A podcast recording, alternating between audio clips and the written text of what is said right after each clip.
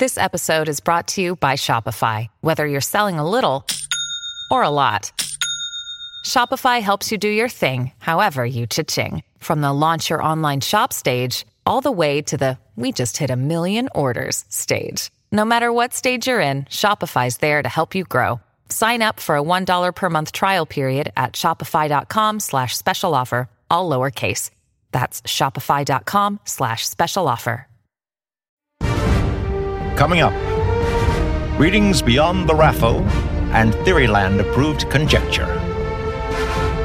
Deep dive into the spells and scrolls of nerd culture. Absorb Stormlight. Hone sympathy. Harness Saidar and Saidin. This is Fantology.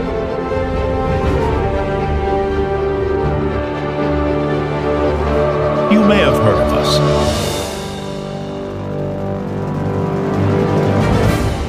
All right, welcome, members of the Boulder Free Zone, to this next episode of Fantology podcast. Um, we are going to be reviewing The Stand. We have Jake and Josh here with you, not to be confused with Drake and Josh, but um, we're we're the only two ones that could brave this like 1400 page beast of a book and Yeah. it took us all year man I know, like we we started like I don't know if you knew the show was being made first or what, or if it was just the pandemic, like the COVID pandemic. But we were like back in I think March. It was like it was like Yeah. March or April, right when I I had to start working from home. I think everyone started had to work from home, and you were like, "Yeah, we got to read this. It's going to be so like I don't know if apropos is the right word, but this is going to be like something we need to read." And I I started it and I got probably I think like 20 or 30 chapters in and then kind of got put on pause and I had to restart. I had to just restart cuz it's it's like pretty big and when it comes to cast and characters and everything. yeah i'd say super big when it comes to cast i i had been reading dark tower and there's um, parts of dark tower that i probably should have read this down before i read dark tower tower so i fin- when i finished dark tower i wanted to go back and read the stand and uh covid had just been on the onset so i was like oh it would be interesting and Yeah. like you said, it's it's kind of not great that it still uh, feels relevant. Yeah, we were yeah, we were like we need to read this within the month because otherwise it won't be relevant anymore. Um but sadly it still is relevant. yeah, and also yeah they're making they've already made the first two or three episodes of uh stand tv show which was announced in production before like in 2019 right? They- yeah, they'd announced a long time ago for So that's CBS just All a- Access. just a coincidence that that they got that going before the pandemic. Yeah, out of all the shows that have been canceled and you know been and put on hold indefinitely, it's kind of interesting that the stand yeah made it through production. And I guess they had probably already finished most of the filming. I don't know. yeah Yeah, it's a big show, you know. they're probably like it doesn't matter we got to get this one out like this is going to Yeah. be a big seller this year so we got to get it going I, I mean, I signed up for CBS, and it's basically Star Trek and The Stand, and then yeah Survivor. That's like all that's on there. I'm trying to decide. I, I haven't started watching the show yet. I'm trying to decide if I want to do it through CBS All Access or HBO Max. We've kind of talked talked about the HBO Max, how you can watch like movie theater movies on it now. I, I would sign for HBO Max, and then when The Stand is all out, this is a spoiler. I think the show is going to be worth watching for how for mm-hmm. how good the show is. I've enjoyed the first two episodes, so I would just wait until all the episodes are out, and then just like do one month of CBS Yeah. All Access. I Because I, also want to watch Lovecraft Country and Raised by Wolves. They released the first episodes of those shows on YouTube for free, which is like such a good marketing strategy, but terrible Mhm. for me because it makes me want to get it. But um, anyways, yeah, Yeah. So let's let's jump into our our non spoiler review of The Stand. Um, we're going to try to cover. Uh, you know things we liked and disliked, and give it an overall rating at the end. Kind of going through the the characters, characterization, uh, the plot points and setting. So, um, I don't know if you want to go first, Josh.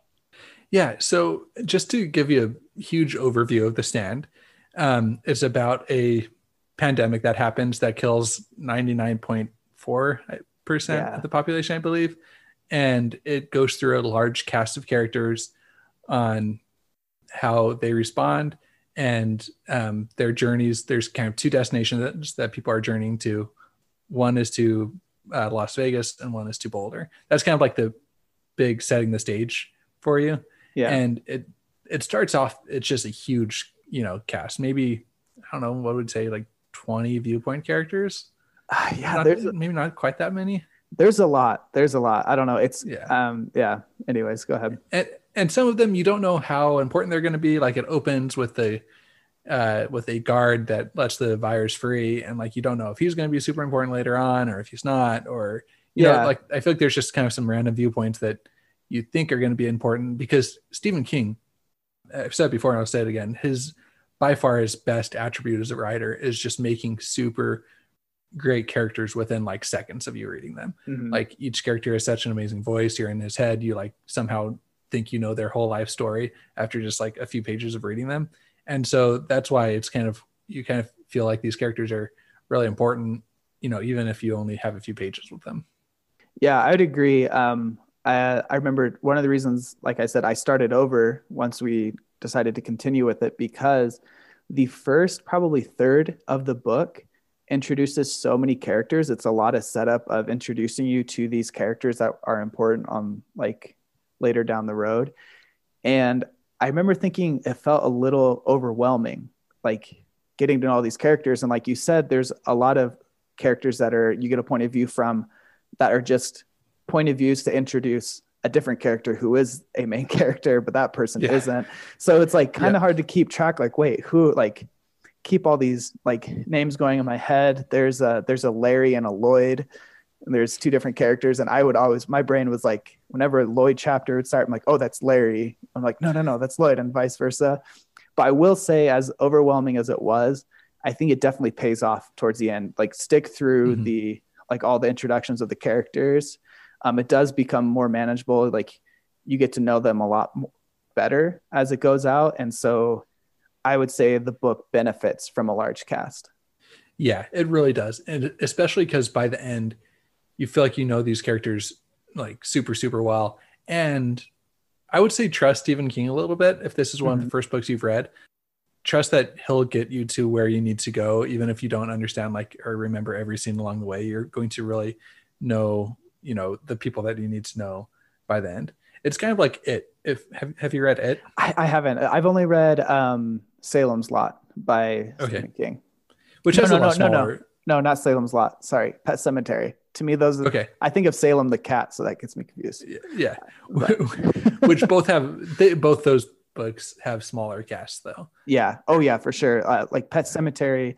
Uh, no spoilers here, but it had, I think, just one or two, maybe two POVs the whole time. It's Yeah. mainly just one Yeah. guy. Yeah.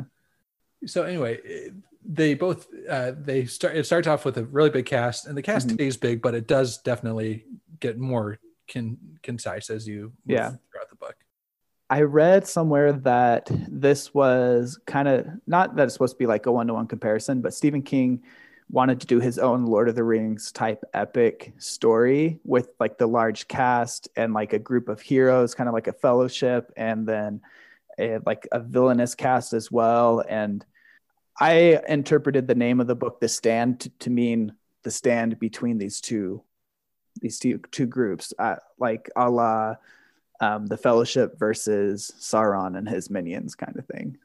So it is a large cast, but I think it pays off. And overall, I think they're like three or four characters that I just loved so much in this book because all the characters are this way, but they were so well written in a way where they like some were good, some were bad, but you empathized with them with every decision they made. Mhm. like there's really only like maybe one character who is just all evil or all good. Everyone else like has their they make their mistakes and you can see how oh these choices they're making are leading them down these paths but it's not this predetermined i'm an evil person or i'm a really good person.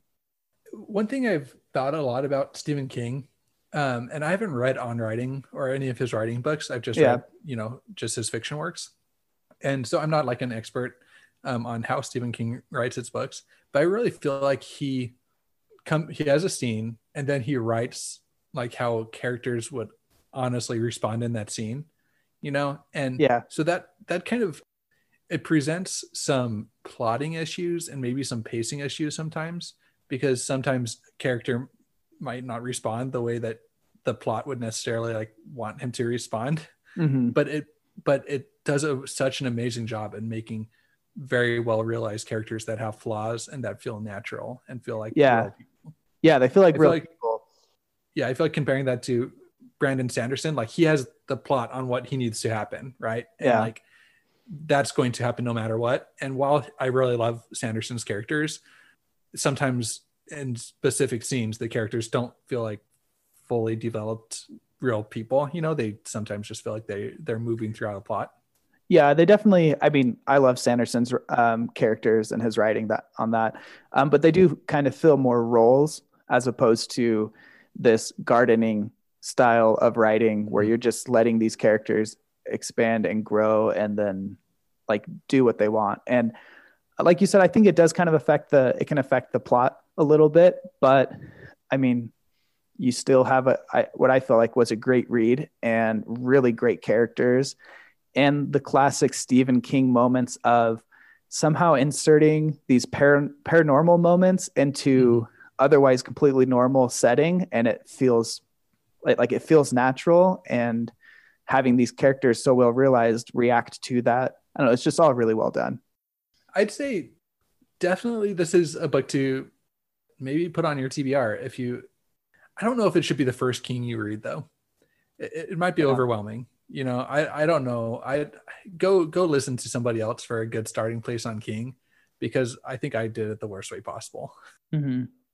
i mean I, I don't really have experience with king like i said i've read um, pet sematary not salem's lot and now um, the stand i've really liked the adaptations of it that i've seen and so that's made me interested in reading that book and definitely after reading this i'm interested more in like continuing with the dark tower. Mhm. anthology or series i don't know what it is. Because there's some characters in this that play um, a bigger part in that. But yeah i would say maybe not it depends. If you like really long books then yeah definitely read this. Definitely i think it should be on your tbr maybe not your first king like you said but overall i'd give this book uh, uh like eight and a half out of ten. Hmm. I was thinking more like seven and a half to eight out of ten. okay because because I think it does have some some plot and pacing issues, and maybe Yeah. th- maybe that really is because we picked up the the biggest like unabridged copy that he went back in the '90s. At least that's Yeah. one I read. yeah same read. yeah yeah yeah, yeah, yeah. So it's it's a couple hundred pages longer than the original one he wrote, which I think that it could have been a couple hundred pages shorter pretty easily. Yeah, it definitely could have been shorter. Um, but like you said, it's such a character focused book that for me, my enjoyment comes from looking back and seeing, like, thinking about these characters and how much I Mhm. liked their journey and struggle. But I do agree there are some plotting issues. Maybe maybe I should put mine down more to like an eight out of No, ten. But I, I mean, I don't know. Hey, no- hey, if you, I mean, I I'm liked it, though. yeah, you liked it. Um, I think we should do a little bit of a um, a content warning on this one. We we've kind of stopped Mhm. doing those as much, but yeah, there is like a good amount of content in this book, right? Like, Yeah. Um swearing is like uh probably I mean it's not the max, but there's there's F words commonly, commonly. For the most part, it I felt like 99% of the book there wasn't really anything uh, sexually explicit, but there was a scene that was pretty sexually explicit. Well, and there's there's sexual assault in the book. Yeah, and that that's Um, what I, that's what I'm talking about. Yeah. that's the, um, that's the scene. yeah, that yeah. one. Yeah, so, a big trigger warning for sexual assault. The the the way that Stephen King writes Yeah. sex, it's like it's kind of like the most weird fades to black scenes that you can come up with. is the way I Yeah. like so. There's not it's not like erotica or anything like that, but No, yeah, there's. I, I guess oh, I'm remembering more parts. Actually, there's a little more uh, sexual content than I than I remembered. But yeah, the sexual assault scene that that part definitely trigger warning there. Um, and it's the first. I don't think there's any sex in um, Pet Sematary, so this is like my first experience with that. It was weird. Um, but kind I can understand what how it added to the characterization, hmm but I don't know. Definitely warning there. Um, and then Yeah. violence, it's pretty violent. It's pretty violent. and the descriptions of uh, like we said this is about a, a global pandemic the descriptions of the effects of the pandemic can be pretty gruesome at times Yeah. Especially for us having, you know, gone through a pandemic, you know, this might be a depressing, yeah depressing Yeah. read right now. So overall, this is an adult book. I would not recommend that a that kids read it. Yeah. You know, Yeah, for sure. Um, I mean, I know kids that, you know, read like I was watching one YouTuber and he said that he read this when he was 13 and it was like his favorite book. So it can happen, but yeah um, there's a lot Yeah. of adult content in it. i will say also i was surprised and it might be because i think when it was, ri- originally written in the late 70s to take place in the 80s and then the version we read was kind of this revamped version where it was unabridged but also moved forward i think 10 years. Yeah. and so it takes Uh-huh. place in the 90s but there's some um there's some racism in there that i wasn't expecting. Hmm where it, it wasn't like a huge part of it but just people would say racial slurs or refer to things racially in a way that I, me growing up in the 90s wasn't a part of my growing up. And so it felt out of place. But thinking that maybe it was back in the 70s when he wrote it it might have been more of a commonplace thing but also trigger warning for that not much content yeah. but definitely there Yeah. Anyway, so I think it gets an easy recommend from both of us. If you've Yeah. read a lot of Stephen King books, then for sure pick this one up. yeah You know, and if you're looking to start reading Stephen King, this might not be the best place to start, but it is a it's a good book that that comes with an easy recommend. Yeah so that um, pretty much wraps up our non-spoiler review. Um, we're gonna do a sp- full spoiler review as well and we'll talk more about specific characters and their choices the plot points we liked and disliked and also try to do a comparison of the pandemic portrayed in the book compared to the real life covid pandemic that we're in the middle of now and talk more about the adaptation we're ex- how we're excited to see it adapted onto the TV show. So, yeah, check us out at www.fantology.com uh, for our website. We do uh, lots, lots of different fantasy book reviews. You can join our Discord. There's a Discord link um, on our website as well. Um, we have, I think we just got our almost like 170 users on there. So we're small, but still growing. And yeah, um, anything else? It's fantologybooks.com. Fantologybooks.com. Oh, shoot. Yeah. yeah. yeah w www.fantologybooks.com um, you'll find Yeah. us there Come we, we need some more hardcore Stephen King fans on here because we have a few, Yeah. but we, we need some more. So if you're a hardcore Stephen fan, King fan, come check us out. yeah thanks guys see ya Thanks.